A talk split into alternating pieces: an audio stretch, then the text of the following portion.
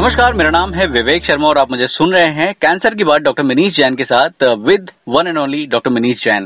Doctor Jain एक medical oncologist हैं, पुणे में प्रैक्टिस करते हैं और बहुत सारे कैंसर मरीजों की और केयर गिवर्स की हेल्प करते हैं, उनको गाइड करते हैं ऑफकोर्स उनका ट्रीटमेंट भी करते हैं। डॉक्टर साहब, एक बड़ी दिलचस्प सी घटना है मैं आपके साथ शेयर करना चाहूँगा।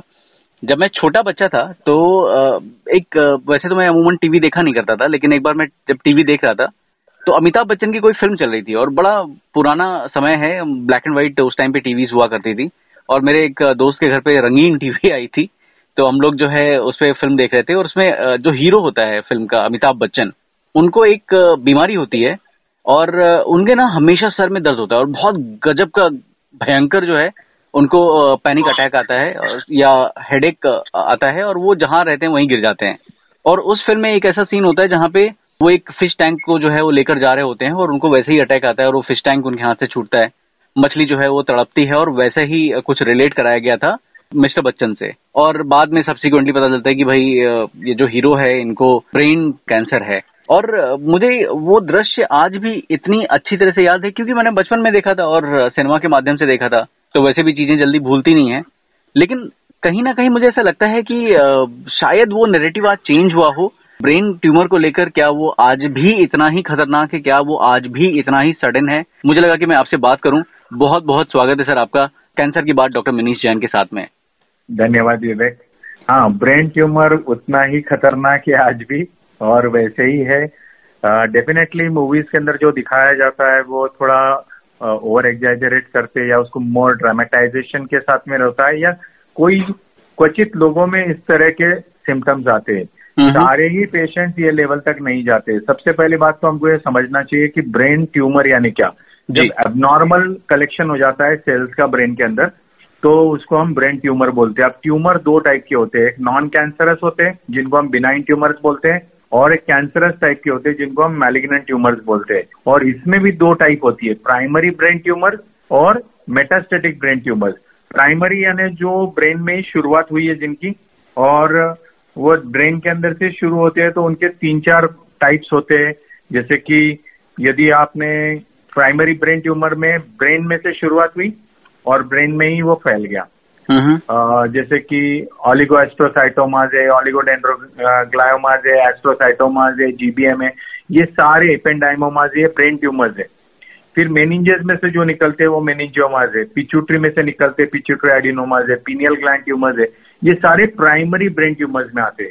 लेकिन यदि कोई ट्यूमर ब्रेस्ट में से निकला हो और ब्रेन में चला गया कोलॉन में से निकला है ब्रेन में चला गया किडनी में से मेलानोमा में से लंग में से, जब ये ब्रेन में फैलते हैं तो इनको हम मेटास्टेटिक ब्रेन ट्यूमर्स बोलते हैं। हर कोई ट्यूमर उतना ही डेंजरस नहीं है, जैसे कि मेनिंजियोमा है, या एकॉस्टिक न्यूरोमा है, ये बिनाइन ट्यूमर्स है। लेकिन ये क्यों तकलीफ़ देते हैं? क्योंकि ये वहाँ पर ब्रेन की जो जगह है कल में बहुत लिमिटेड जगह है। ब्रेन उसमें बहुत कट टू कट बिठाया हुआ है नेचर में। हाँ, हाँ। और इसमें जब भी कोई ट्यूमर बढ़ता है एक सेंटीमीटर दो सेंटीमीटर या पाँच सेंटीमीटर तो वो जगह की फाइट शुरू होती है। हम्म। और जब जगह की फाइट शुरू होती है तो वो नॉर्मल ब्रेन को फ़ंक्शन नहीं करने देता है तो इससे सिम्टम्स क्रिएट होते हैं।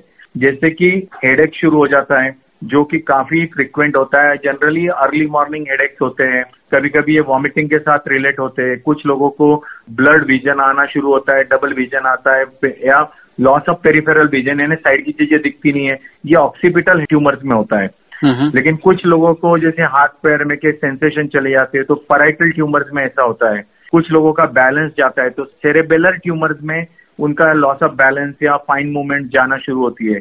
टेम्पोरल यदि लीजन होगा, यदि टेम्पोरल बोन में होगा तो स्पीच डिफिकल्टीज आती है।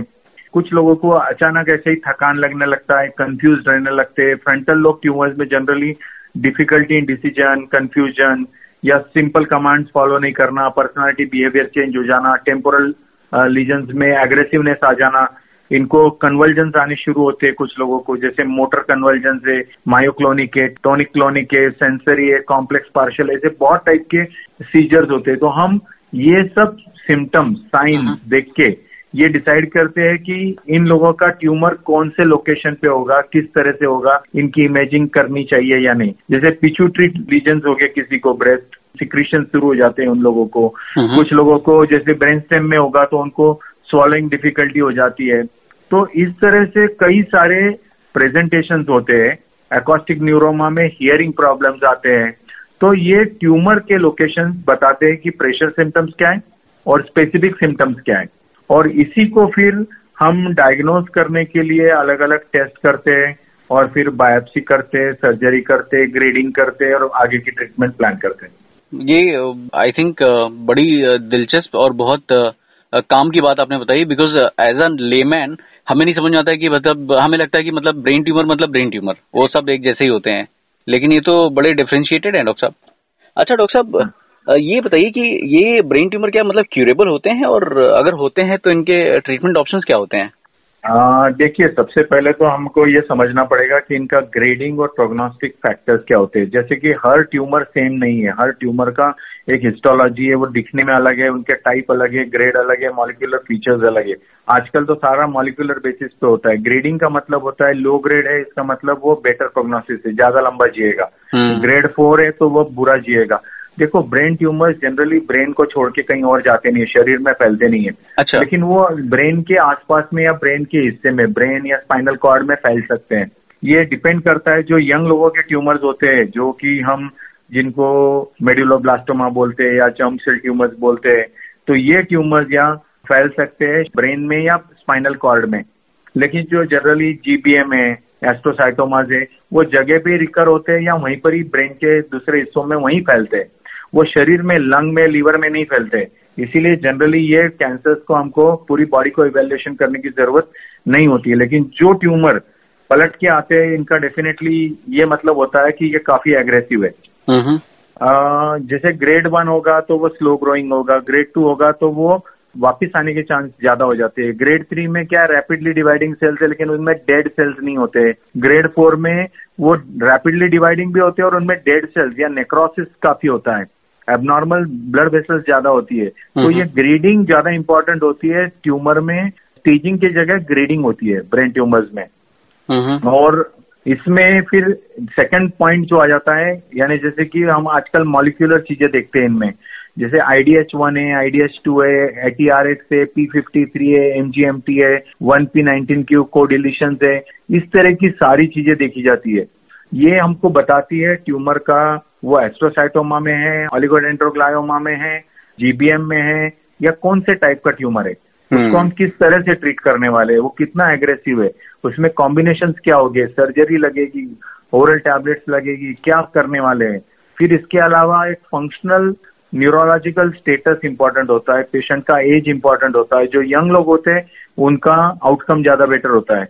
जिन लोगों का ट्यूमर काफ़ी सिम्टम्स कर देता है ना हम्म। वो लोगों का आउटकम बेटर होता है क्योंकि जब ट्यूमर बहुत धीरे धीरे बढ़ता है तो वो ट्यूमर सिम्टम्स करता है हम्म। और यदि वो बहुत फास्ट बढ़ता है तो आपको कन्वर्जन वगैरह ऐसे सिम्टम्स नहीं करेगा बहुत फास्ट डिटोरिएशन होगा अच्छा। तो इसमें न्यूरोलॉजिकल स्टेटस हम इम्पोर्टेंट है कि आदमी या लेडी भी हो सकते वो कितना फंक्शनल है यानी वो खुद का काम खुद से कर पा रहे या बेड रिडन है या बहुत ज़्यादा सपोर्ट की ज़रूरत है तो इसको हम बोलते हैं फंक्शनल स्टेटस और इसके अलावा वो ब्रेन के अंदर एक ही जगह पे है फैल गया है कौन से लोकेशन पे है कितने ज़्यादा उसने इम्पोर्टेंट स्ट्रक्चर्स को पकड़ लिया है ये भी इम्पोर्टेंट रहता है आउटकम के हिसाब से।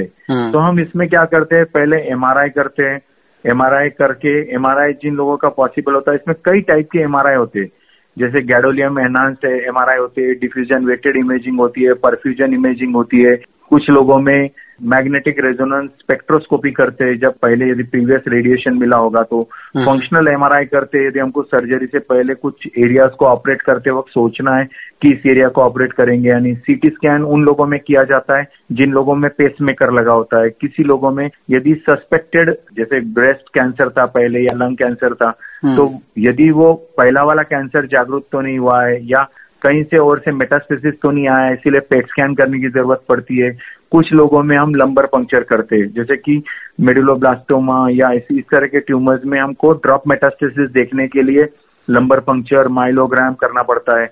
कुछ लोगों की हमको वेसल्स चेक करनी पड़ती है तो सेरेब्रल आर्टियोग्राम या सेरेब्रल एंजियोग्राम बोलते हैं वो देखा जाता है। हम्म। इन ट्यूमर्स का जैसे मैंने बताया कि ये सब I D H one two A T R X B fifty three ये सब हिस्टोपैथ में जब भेजते हैं तो वो चेक किया जाता है इनके न्यूरोलॉजिकल असेसमेंट्स करनी होती है न्यूरोकॉग्नेटिव असेसमेंट्स करनी होती है हम्म। यानी कि इनका मेमोरी कैसा है रिट्राइवल ऑफ़ मेमोरी कैसा है एक्सप्रेशन कैसा है अपने दोनों हाथ यूज़ कर पा रहे हैं लैंग्वेज स्किल्स कैसी है इनको कोई जब हम ट्रीट करते हैं तो उनमें कितना इम्प्रूवमेंट आया है ये न्यूरोसाइकोलॉजिस्ट लोग असेस करते हैं। हम्म, न्यूरोलॉजिकल स्टेटस में आता है कि इन लोगों की जो ऑप्टिक नर्व है या फ़ील्ड ऑफ़ विजन है ये कैसा है ये ऑप्थालमोलॉजिस्ट चेक करते हैं।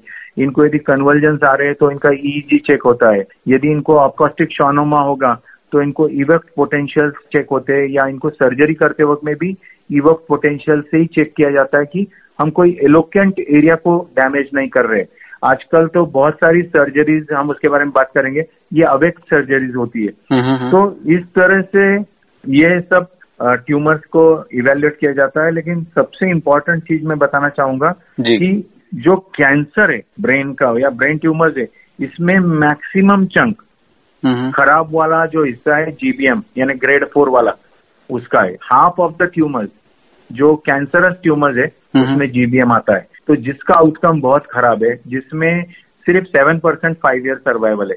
और पचास टक्का लोग अठारह महीने से ज़्यादा नहीं जाते हैं। तो ये हम्म। काफ़ी सीरियस कैंसर है और ये कैंसर जो बढ़ रहे हैं आज की डेट में इसका यानी पचास की उम्र में या चौसठ की उम्र में इसका एवरेज पाया गया है इंटरनेशनली हम्म। अपने यहाँ थोड़े यंग पाए जाते हैं।